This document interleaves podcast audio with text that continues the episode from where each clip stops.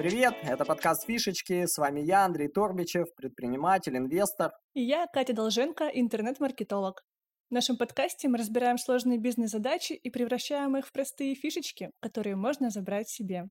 И сегодня в гости к нам пришел Андрей Стефеев, руководитель школы менеджмента инноваций «Икра» и продукт-оунер проекта «Икар». Привет, Андрей! Всем привет, друзья!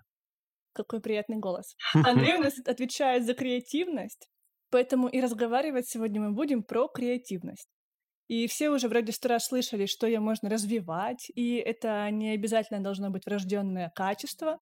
И вот Андрей нам сказал, что есть специальные техники и методологии, с которыми можно придумать любую идею за 15 минут.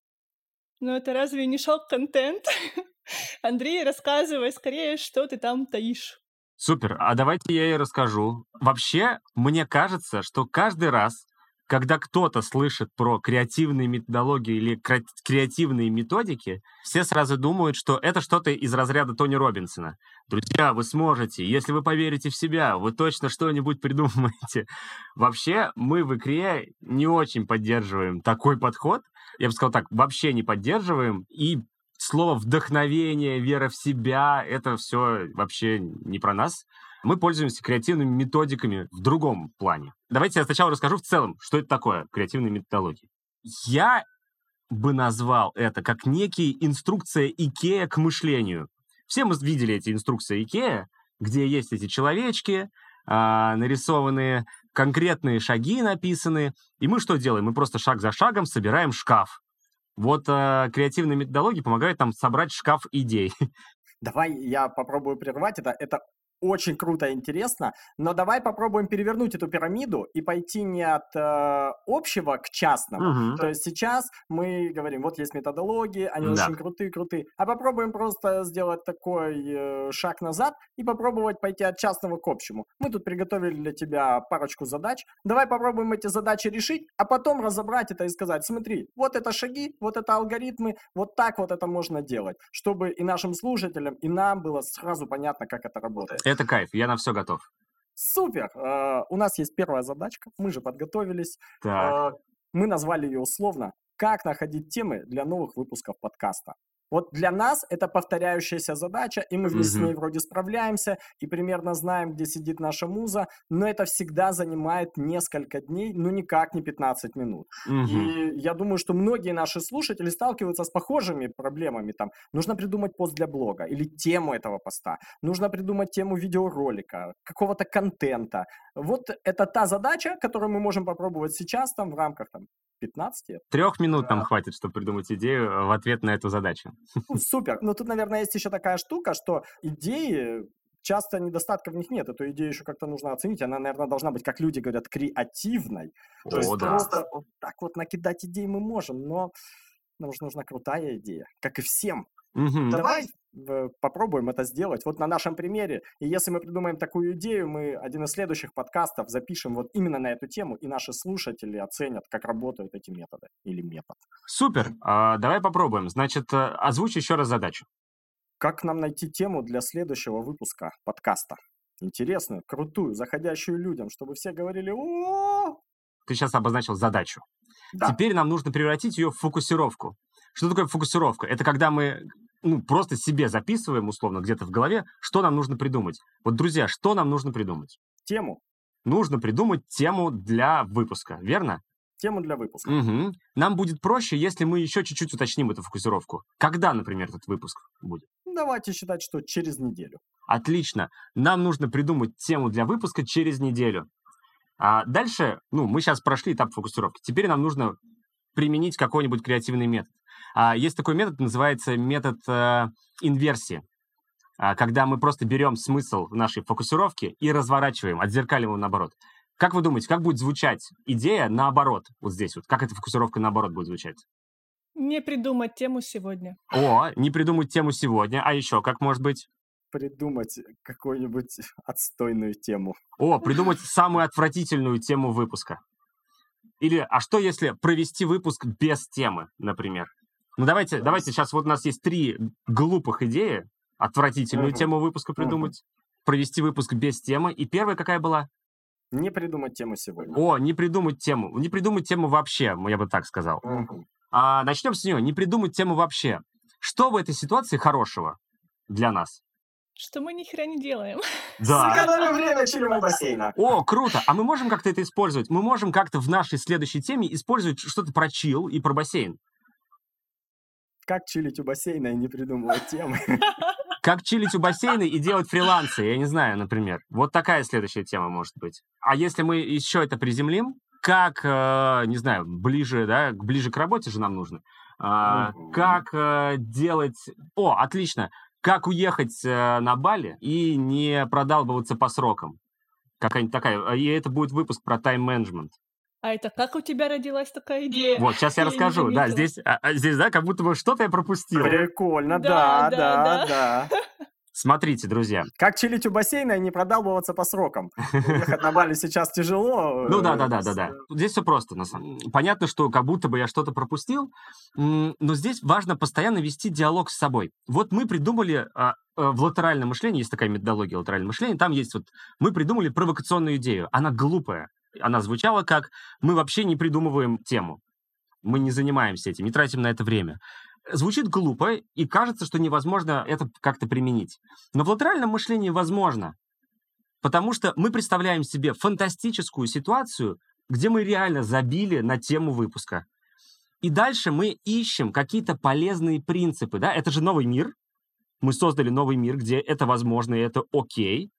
И мы такие, нам же там нравится в этом новом мире. А что хорошего в этом новом мире? Какие принципы там есть? По каким законам этот новый мир работает?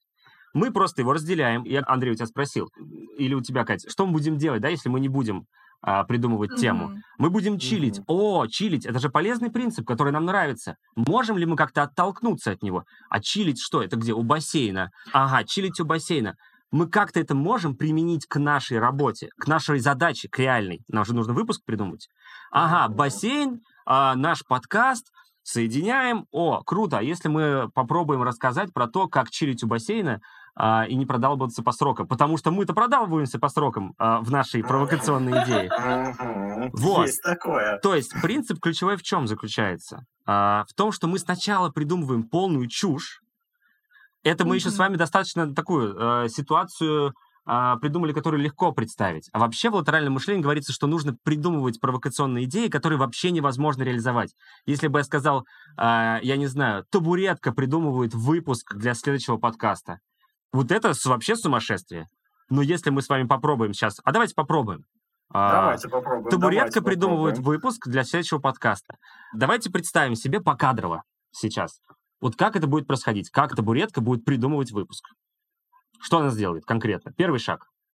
Она будет чилить у бассейна? Возможно, она... Так, чилища у бассейна табуретка придумывает выпуск. Ну вот первый, ага, чилит у бассейна. Дальше, вот вторым шагом. И сидит в гугле с ноутбуком на коленках в своих табуреточных. О, хорошо, хорошо. Табуреточные э, коленки. А как выглядит вообще, как выглядит, э, значит, ситуация, как как табуретка, господи, мы это правда обсуждаем, да? Как табуретка гуглит.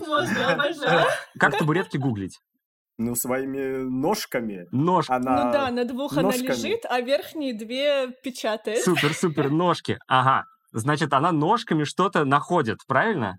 Угу. Так, супер. Ногами мы что-то находим. Мы можем как-то это применить? Вот сейчас э, такой, значит, чекпоинт. Мы можем как-то это применить к нашему выпуску, к следующему? А, ногами, да, движение какое-то получается, и мы что-то находим. Какая-то тема рождается из этого? Нормально, нормально. Пока Сейчас когнитивное сопротивление происходит. Это, это все в порядке.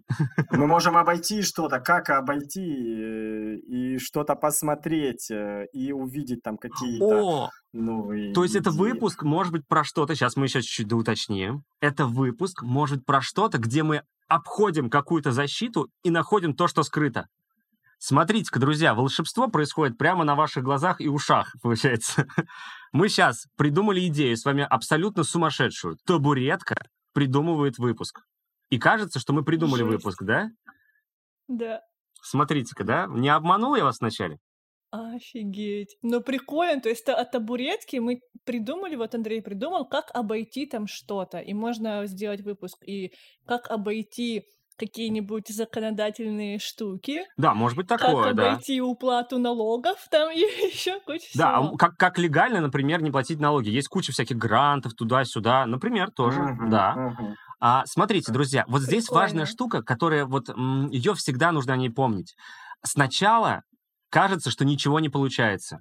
А, я, например, когда там креативные сессии провожу, а, часто бывает так, что результат глубоко в сессию зарыт, и люди в какой-то момент такие думают, да у нас вообще что-то вообще полная чушь выходит, Андрей.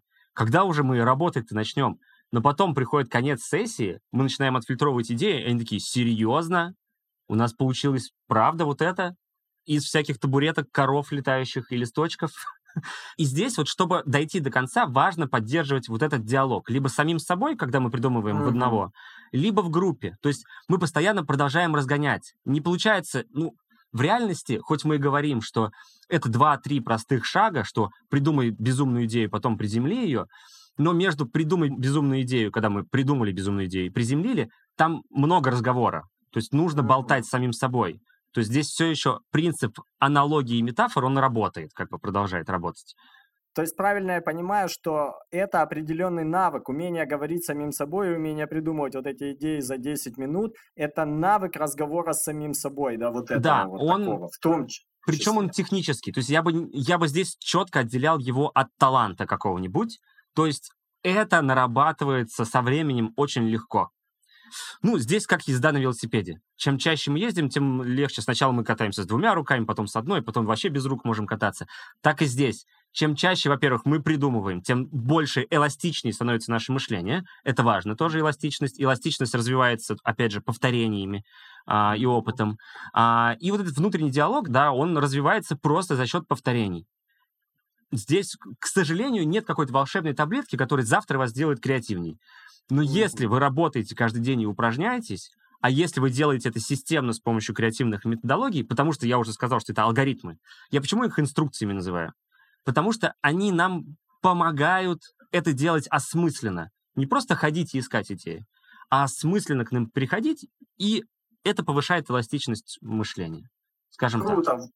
Вот ты сказал про алгоритмы, ты сказал, это все алгоритмы. И давай попробуем, может быть, вот этот пример. Вот мы придумали, с, как чилить у бассейна и не продалбываться по срокам. Да. А, вот попробуем вот этот наш процесс еще раз повторить алгоритм, который мы там увидели. Мгм. То есть можешь э, ты повторить, я даже для себя это зафиксирую. Ага. А, а давай я, может быть, немножко более академично расскажу, прям коротко, Давай. врезко. Э, Это будет классная summary, мне кажется. Вот Давай. смотрите, креативный процесс всегда состоит из трех шагов. Фокусировка. И мы сфокусировались. Помнишь, Андрей, я тебя попросил назвать мне задачу, а потом Мгм. сказал, что ее нужно развернуть в задачу для придумывания. И ты сказал, что нам нужно придумать выпуск, а я говорю, давай скажем четко, нам нужно придумать тему для следующего выпуска на следующей неделе. Через неделю. Через неделю, да. Мы, кстати, через неделю никак не использовали, хотя могли бы использовать. А, Мгм. То есть, скажем так, вот эти вот дополнительные слова, они нам помогают иногда отталкиваться тоже. А вторым шагом мы всегда а, идем в процесс генерации идей. На нем важно вообще ничего не отфильтровывать. То есть мы просто придумываем, накидываем, и вообще, даже если вам не нравится эта идея, мы все равно ее записываем или имеем ее в виду. А, у нас с вами получилось достаточно быстрее, ну, то есть мы сразу пришли к какой-то идее а, и быстро ее приземлили и остановились. Но в целом, если мы хотим какой-то адекватный результат, вот ты, Андрей, упоминал про то, что вот как придумывать оригинальные именно идеи, да, чтобы они приходили Мгм. классные. Здесь э, правило Паретта работает как никогда четко. 80% всегда придумывается так себе, и 20% рождается хороших идей. И нам важно вот эту воронку, скажем, расширять на этом этапе. То есть чем больше мы идей придумаем, тем больше хороших идей получится. Обычно вот у меня, по моему опыту, правда, вот я прохожу, проходился по этому же алгоритму, что и мы сейчас с вами, примерно за 15 минут я придумываю 12 идей, из них э, 2-3 оказываются нормальные, которые можно рассмотреть к работе. Это прям вот четко работает. Круто. Это второй, это второй шаг. а, То есть у нас была фокусировка, дальше генерация, где мы придумываем кучу всего. И третьим шагом мы переходим к этапу фильтрации. На этапе фильтрации нам важно выбрать объективные критерии отбора. Ну, например, вы, ребята, знаете, что у вас, э, не знаю, на- к следующей неделе остается мало времени для поиска спикера, и вам хорошо бы кого-то из знакомых позвать. И там вы такие, ага, пусть будет вот это. И, и дальше вы прогоняете через этот фильтр все ваши идеи. Э, на эту тему знакомый может поговорить, а на эту тему знакомый может поговорить? Да, нет, нет, да. А, что забавно в этом алгоритме? Забавно, что каждый из нас с ним знаком. Угу, мозговой штурм, похоже. Да, я думаю, что каждый встречался с такой ситуацией. Ребята, а давайте что-нибудь придумаем. Это фокусировка. Дальше. А пусть будет вот это. Это генерация. И следующий шаг — фильтрация. Нет, это не подходит. И этот алгоритм начинается заново. Проблема в том, что мы этот алгоритм используем неправильно. Почему? Вот, сейчас расскажу. Правильно использовать этот алгоритм те же самые шаги выполнять по очереди отдельно друг от друга. Отдельно сфокусировались, отдельно погенерили и отдельно отфильтровали. То есть не придумали одну идею, сразу ее отфильтровали, а отдельно договорились о том, что мы придумываем, одна понятная формулировка. Потом нагенерили много-много-много идей, не фильтруя на чего, и потом отдельно их отфильтровали. Это очень важно, это гораздо эффективней. Потому что если мы будем придумывать идею, сразу и отбрасывать, кучу времени тратим на первый шаг, на второй, на третий. То, что мы постоянно эти круги э, проходим, да, итерации. Uh-huh, А тут мы отдельно сфокусировались, отдельно сгенерили 100 идей, отдельно выбрали из них 20. Так это работает. Но это же правило мозгового штурма, что накидываешь идеи и не критикуешь. Да, это... Ну, это вот, а, ну, вот, знаешь, как ни странно, все про него постоянно забывают про это правило. Ну, важно про него, во-первых, помнить, да. А, а еще круто, если кто-то будет, если вы в группе работаете, да, чтобы эту сессию кто-то модерировал. Мы его называем фасилитатор. Вот, потому что модератор, он больше следит четко за выполнением правил, фасилитатор помогает команде прийти к цели. Вот, то есть он задает наводящие вопросы. Я вот вам тоже наводящие вопросы задавал, если вы заметили. Mm-hmm. То есть, ага, табуретка. А как табуретка будет гуглить? Это же табуретка. И вы отвечали. И дальше мы отталкивались от ваших ответов. В общем, да, фокусировка, генерация, фильтрация. Это вот самое простое, что вы можете сделать, чтобы придумывать лучше. У меня сразу возник такой вопрос, который, может быть, возникнет и у наших слушателей. А чем этот метод или эти методы отличаются просто от случайной генерации, там, случайной идеи? Я такой, я же мог точно так же сказать, а давай запишем выпуск да, про делегирование. Просто первое, что пришло в голову. Э, и чем вот э, та идея, которую я придумал, вот с э, как чилить у бассейна и не продалбывать сроки, отличается от той идеи, которая пришла мне сразу в голову. Там. Вот я говорю, вот так я могу придумывать, вот так мне тут надо тратить время, но чтобы мне потратить время и усилия, я же должен как-то потом уметь сравнить результат. Да, это супер вопрос, и я на, на него отвечу очень просто. Ничем эти идеи друг от друга не отличаются. Отличается процесс. Что обещают креативные методологии? Опять же, э, я иногда слышу такой стереотип, точнее, в глазах людей вижу такой стереотип, что креативные методологии обязательно должны нас приводить к чему-то вау, вообще невероятному такому, ух ты. Нет. Креативная методология... Блин!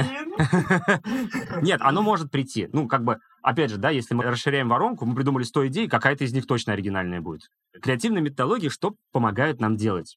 Давай так креативные методологии не гарантируют гениальных идей. Что креативные методологии гарантируют? Это результат в срок. То есть самый главный барьер, против которого работают креативные методологии, это страх белого листа, когда мы сели и не знаем, что придумать, и ходим и ждем вдохновения. А придумать нужно через 15 минут, как звучит тема нашего выпуска. И вот когда у вас есть 15 минут и нужно что-то придумать, креативные методологии здесь работают лучше всего. И я всегда, знаешь, студентам своим рассказываю так, что вот э, берем саморез. Если саморез круто руками нормально вкручивается, мы руками вкручиваем. Шуруповерт мы берем в том случае, когда не вкручивается руками. Вот методология — это шуруповерт.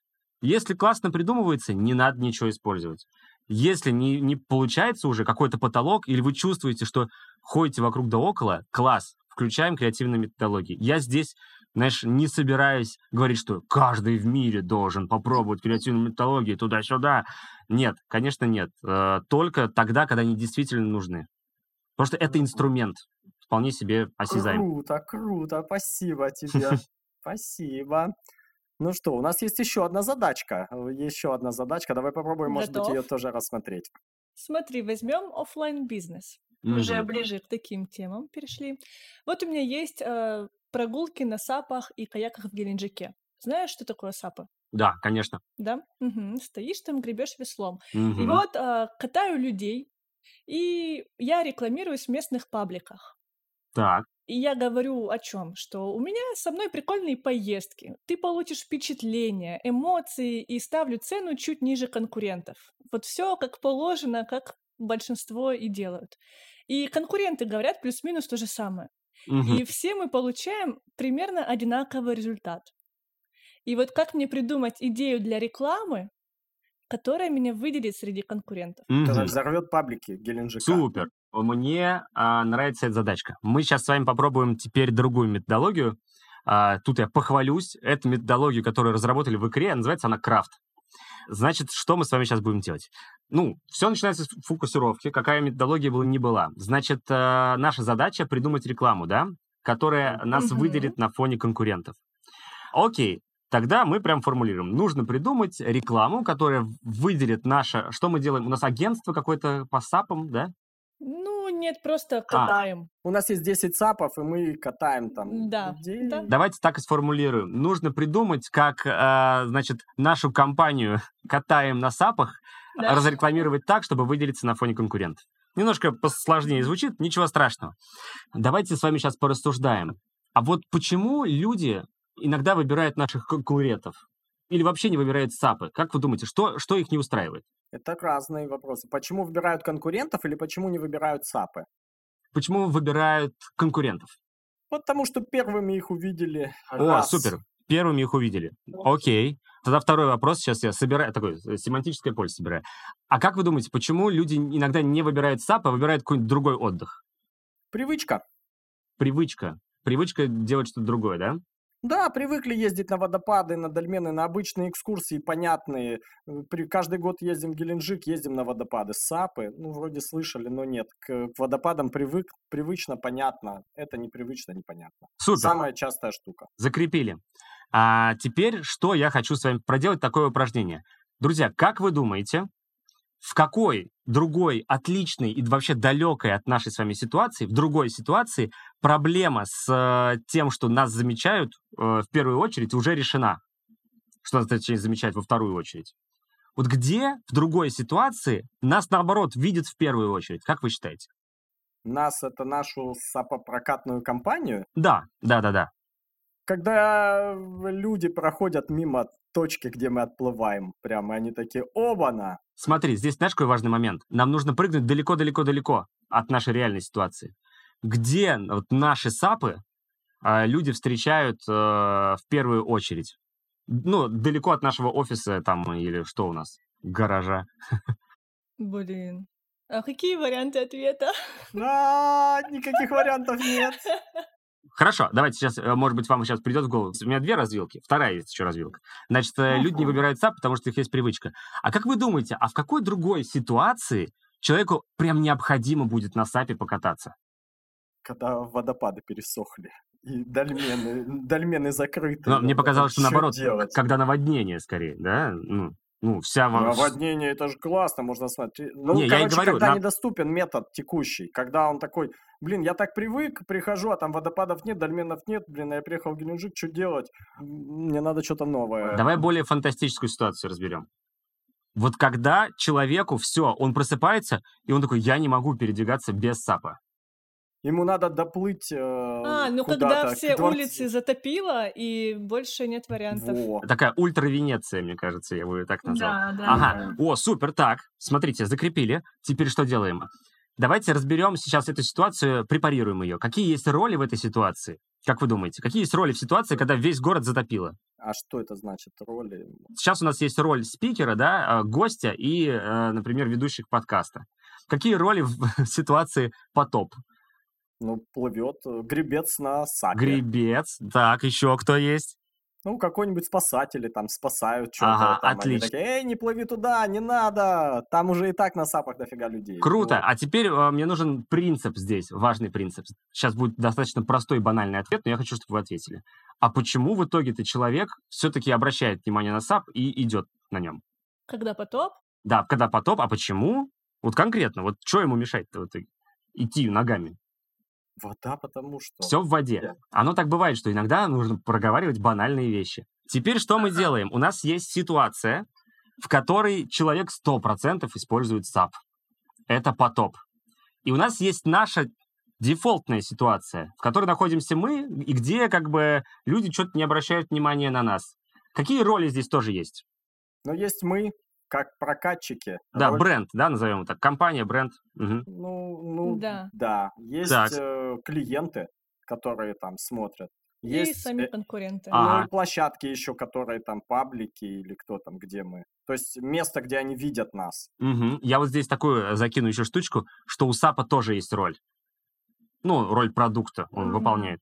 Ну да. А теперь, да. друзья, давайте займемся магией. А, давайте соединим нашу дефолтную ситуацию с ситуацией потопа. Как изменятся роли нас? Давайте прям синтезируем, соединяем их вместе.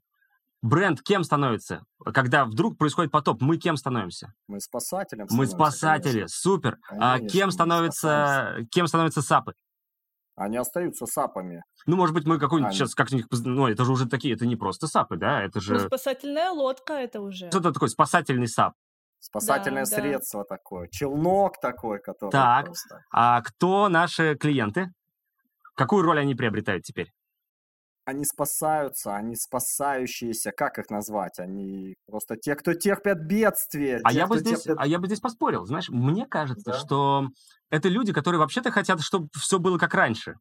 Может быть, может быть. А может быть, они просто спас, спасаются и такие, пока они не хотят, как раньше. Они такие, просто надо ага. о безопасности позаботиться. А Круто. А может быть, они герои, и они спасают других. Они такие, сейчас я с помощью О, САПа, с помощью может... профессиональных спасателей буду спасать других. Смотри, уже мы потихонечку, если вы не заметили, переходим в процесс генерации идей. И теперь, а давайте попробуем попридумывать активации. Что, если мы с вами не просто компания, которая в прокат отдает САПы, а мы сдаем в аренду спасательные САПы. Как вы думаете, от чего они могут спасать?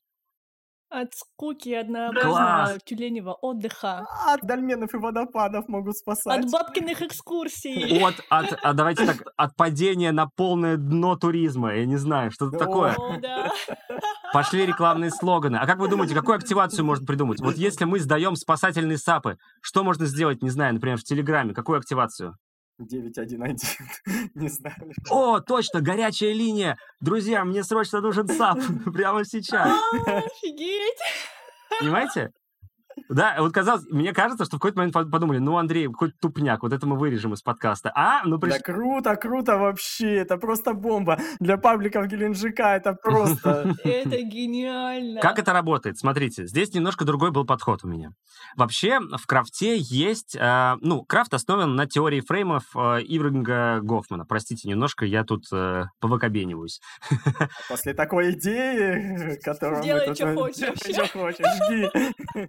Что такое фрейм? Фрейм, ну, я сейчас ее называл ситуацией, но вообще мы с вами сейчас синтезировали фреймы. Фрейм э, — это ситуация и то, как человек на нее реагирует. То есть, если мы говорим «потоп», то вы знаете, что в потопе есть три вида значит, вещей. А, ну, во фрейме есть три вида, скажем так, три категории вещей. Это роли, мы с вами роли разобрали. Есть спасатель, утопающий, или в нашей ситуации это был бренд и клиент.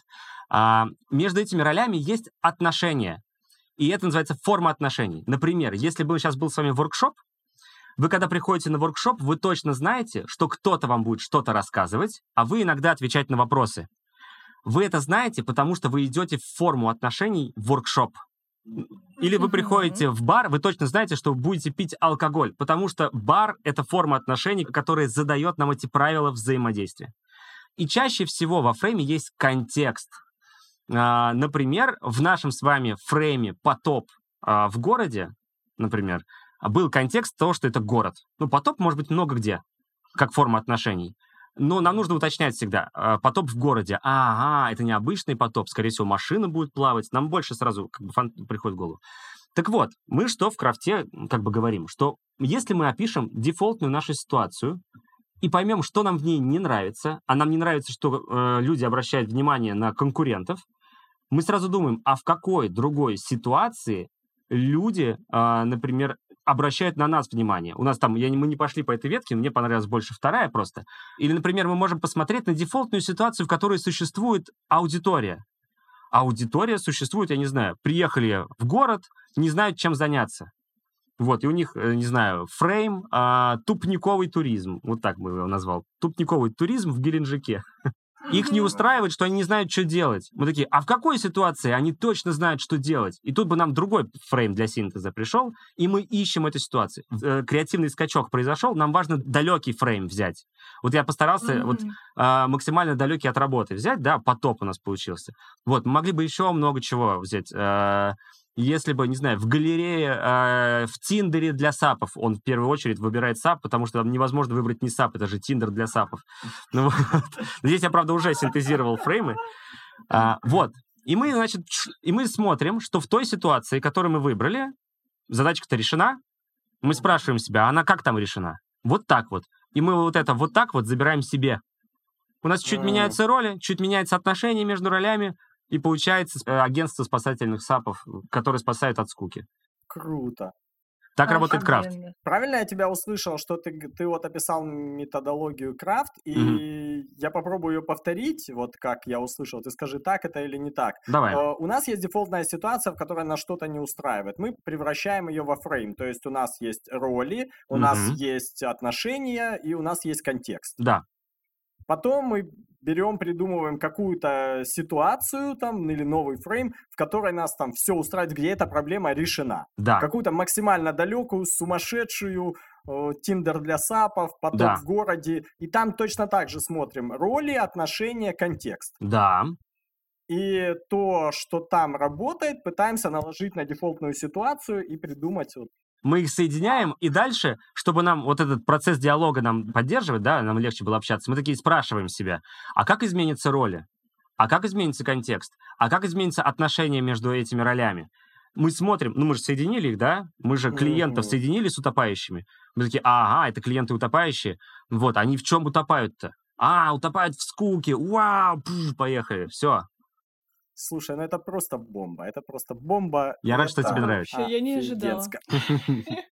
Слушай, ну кажется, что эти две задачи мы решили просто на ура. У меня был небольшой скепсис по отношению, мы такие, типа, ну сейчас мы тут подготовимся. Но кажется, это все превзошло наши самые смелые ожидания. Я хотел бы попросить тебя рассказать, вот мы упомянули, как я слышал, крафт, э, до этого латеральное мышление. Латеральное мышление. Еще об остальных, какие еще есть методики креативного там, мышления или придумывания идей. Угу. Попросил бы тебя там коротко и, если можно, с коротенькими примерами, чтобы о них мы тоже могли услышать, и наши угу. слушатели, и пойти там погуглить. И, да, и... Я, я, если ты не против, могу прям, знаешь, с авторами книг называть, чтобы люди могли погуглить реально книги, найти давай, их в любом удобном давай, формате. Значит, латеральное мышление описал Эдвард Дебона, и смотрите автора Эдварда Дебона, он э, где угодно, ну, много книг достаточно. Крафт описал Василий Лебедев, и тоже можно найти кучу информации по этим двум тегам. Дальше я бы хотел вам рассказать, конечно же, про ТРИС. Вы, кстати, слышали про ТРИС? Что-нибудь? Конечно. Да. Э, для тех, кто не слышал, я расскажу. ТРИС — это креативная методология, которую мы должны тоже гордиться. Э, расшифровывается она как теория решения изобретательских задач, и описали ее в Советском Союзе Генрих Альтшулер. Изначально ТРИС родился как м- способ, скажем так, улучшать системы на производстве. В основном это такая техническая была методология, потому что там нужно было вот эта пятилетка за 4 года, вот, нужно было ускорять производство, и нужно было много патентов генерить. И Генрих Альтшулер подумал, а как это сделать? Что он начал делать? Он начал анализировать все-все-все-все-все изобретения. А если мне не изменяет память, что примерно 10 тысяч патентов он изучил, и он понял, что оказывается между многими патентами есть схожий принцип изобретения. Ну, если мы с вами возьмем два изобретения, спиннинг возьмем и трубу, вот, э, подзорную, они созданы по одному и тому же принципу. Вот эта вот вложенность друг в друга. И он такой, вау, оказывается, этих принципов много, а давайте-ка я их опишу. И он их описал. И, в принципе, там есть такая одна страшная, огромная таблица, если вы загуглите, друзья, 40 методов разрешения противоречий, вы увидите огромную, стрёмную таблицу. Некрасивая и пугающая. Да, что сделал Альтшулер? Он все эти методы запек в таблицу, и мы просто такие, у нас проблемы с этим и с этим. И на пересечении, значит, двух проблем он просто такой, вот этот метод. Офигеть, матрица такая получается. Чтоб вы понимали, я один раз с помощью этой таблицы а, придумал, как э, резать лук и не плакать. Ну, расскажи, вот в двух словах, если можно. Как Короче, тебе пришла эта идея в голову? Вообще там э, формулируется противоречие. Я, к сожалению, не помню, как я сформулировал противоречие. Я могу рассказать идею.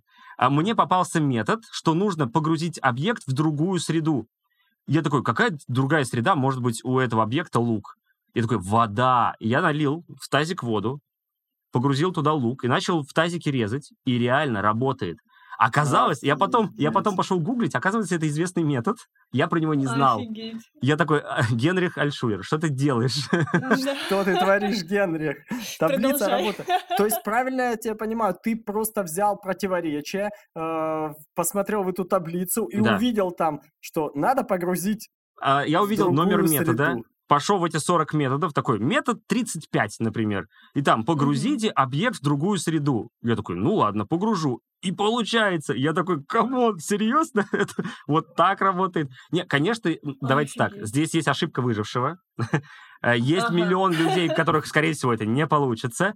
Вот, но это, опять же, смотрите, здесь надо не забывать про аналогии, метафоры и тренировки. Э, вот здесь это, это, это важно. Uh, вот, это я рассказал про трис еще. Что еще есть? Есть uh, Jobs to be done. Оно больше не про генерацию, а скорее про поиск фокуса. Jobs to be done, еще называют теория работ. Uh, очень быстро рассказываю. Здесь автора не назову, но, в принципе, если Jobs to be done ввести, много очень статей выпадает. В чем там основной смысл? В общем, когда мы говорим про продукты, продуктовую разработку и прочее, мы как относимся к принтеру, например? Принтер должен печатать бумагу. На самом деле ничего подобного. Нам принтер нужен для того, чтобы вести бумажный документооборот. Вообще-то. Ну, кому-то из нас. И человек, ну, что говорит be done? Он нам как бы наводит нас на вопрос. А на какую работу человек нанимает принтер? Он нанимает принтер. Ну, по сути, принтер для него это как э, э секретарша, который только документы mm-hmm. умеет печатать. Вот, и эта секретарша ему помогает а, вести бумажный документооборот. Если бы что-то другое помогало вести бумажный документооборот, человеку бы не нужен был принтер. Ему эта пластмассовая коробка не нужна. Ему нужно документ, который нужно подписать. Вот, и это такой взгляд, э, ну, помогает посмотреть по-другому на аудиторию, посмотреть по-другому на конкурентов, потому что, возможно, если сейчас мы с вами подумаем, то кто-то еще может выполнять бумажный документооборот вместо принтера. Кстати, кто, как вы думаете, или что? Секретарша, ты уже назвал ее. Секретарша, Кажется, да. То есть... что один из главных конкурентов, что тут? Ну или электронный документ. Да, есть продукт, продукт, который замещающую работу выполняет. Это электронный документооборот, который отменяет вообще мою потребность в принципе в бумажном документообороте. Получается, что принтеры конкурируют с диадоком и секретарями. Как-то да. так. Это be done. Да, я с твоего позволения добавлю сюда, где это можно посмотреть. Алан Климент, э, когда кофе и капуста конкуренты, Ульвик, Кристенсен и Интерком там можно погуглить все эти материалы. Очень О, понятно супер. и с такими крутыми примерами. Описано. Супер, спасибо, что это добавил. Вот. А то у меня как-то в голове не все авторы укладываются. Это модная сейчас теория. Модно. Jobs to Все об этом говорят. Да, да, да. Он такой приходит, кстати говоря, на смену следующей методологии, которую я хотел сказать, это дизайн мышления. Ну, вообще дизайн мышления, я, честно говоря, воспринимаю это как некий mindset, а, а не методологию. И дизайн мышления — это самое попсовое из моего списка, который я вам сегодня назвал, и сейчас еще там докину еще одну методологию. Вот. Про дизайн мышления, думаю, все слышали. Там идея в том, что мы как бы, мы, во-первых, спрашиваем человека всегда, в ответ на запрос человека отвечаем каким-то прототипом и быстро его тестируем. И э, у нас такой итерационный процесс происходит. Мы постоянно спрашиваем людей, а как вам вот это, а как вам вот это, дорабатываем продукт и приходим к идеальному. Это если говорить очень-очень просто. Не хочу останавливаться на дизайн мышления, потому что это попса, друзья мои. Пропустим попсу. И осталась последняя методология, которую я хотел сказать. Это теория ограничений систем. Элияху Голдрат. Гениальный человек. Он решил написать э, книгу по методологии не в виде э, ну, описание этой методологии, а бизнес-роман он написал. То есть там прям есть драматическая канва, герой, сюжет, все такое. И он по ходу этого сюжета раскрывает свою методологию. Это просто гениально, читается шикарно. Друзья, почитайте, пожалуйста. А есть Уильям Детмер, который описал эту методологию, ну, как не бизнес-роман, а как бизнес-книгу. Вот, достаточно скучно, но очень понятно. Там суть в чем? А, суть в том, что есть несколько всяких логических а, операторов э, и мыслительных упражнений, с помощью которых мы можем докопаться до сути проблем. В общем, Ильяху Голдрат говорит, эффективность системы определяется ее узким горлышком. То есть вот какая пропускная способность у узкого горлышка, такая будет пропускная способность вообще у всей системы. И если мы его найдем, и это сможем расширить узкое горлышко, то все будет у нас в порядке. Вот, и там есть несколько инструментов, которые нам помогают с помощью вот прям логических операторов «если то», условно, прийти к вот этой вот э, корневой проблеме. Потому что мы с вами чаще всего решаем симптомы. А Голдрат говорит, эй, эй, друзья, докопайтесь до сути и попробуйте вот там, в глубине э, проблемы покопаться и решить ее. Это вот шесть методологий, которые мы там преподаем в игре. Вообще их есть больше. Есть там Lego Serious Play, например, а, всякие скэмперы есть. А, но вот как-то у нас так повелось, что мы используем вот эти шесть, потому что они достаточно всеобъемлющие. Давай еще, их, еще раз их назовем. Две мы рассмотрели. Я помню, латеральное мышление и крафт, которая ваша собственная uh-huh. разработка, Jobs to be done, Триз, э, попсовое дизайн мышления и теория, теория ограничения. ограничения систем. Yes, ты прав, Андрей, как просто, как боженька молодец. Супер, спасибо. Спасибо тебе, Андрей, это было супер интересно. И напоследок хочу попросить тебя дать один практический главный совет, как помнишь, там спрашивали, угу. в чем смысл жизни, да, вот дай один главный совет, как развивать свою креативность. Как ни странно, у меня есть четкий ответ. Хороший креатор — это исследователь. Э, друзья мои, если вы хотите стать креативными, исследуйте мир вокруг себя и внутри себя. Постарайтесь, ну, всегда нужно узнавать что-то новое, чем-то интересоваться. А, всегда нужно читать, смотреть, слушать, а, общаться, задавать вопросы. В общем, процесс исследования помогает расширять наш там, жизненный опыт, потому что идеи мы берем все-таки из жизненного опыта. Но я не отстану от тебя, смотри. Сейчас то, что ты сейчас сказал, для меня это слышится как типа нормально делай, нормально будет. Думай о будущем, исследуй Хорошо. мир, открой себя. Как ты вначале упомянул, Тони, ага. Тони Робинса. Понял, понял. А я попробую задать вопрос по-другому. Угу. Дай совет, как мне ну там, я не знаю, развить свою креативность максимально за месяц. Вот что Супер. мне нужно прям в практическом плане сделать, делать, чтобы за месяц вот прям... Классно. У меня и здесь есть ответ, знаешь, Андрей. Я вот... Э... Везде у тебя есть ответы. Это креативное мышление уже. Ну, просто нет от него никакого спасения. За две секунды придумывает, ты посмотри. Есть классное упражнение, которое как раз предлагает Эдвард Дебон, автор латерального мышления.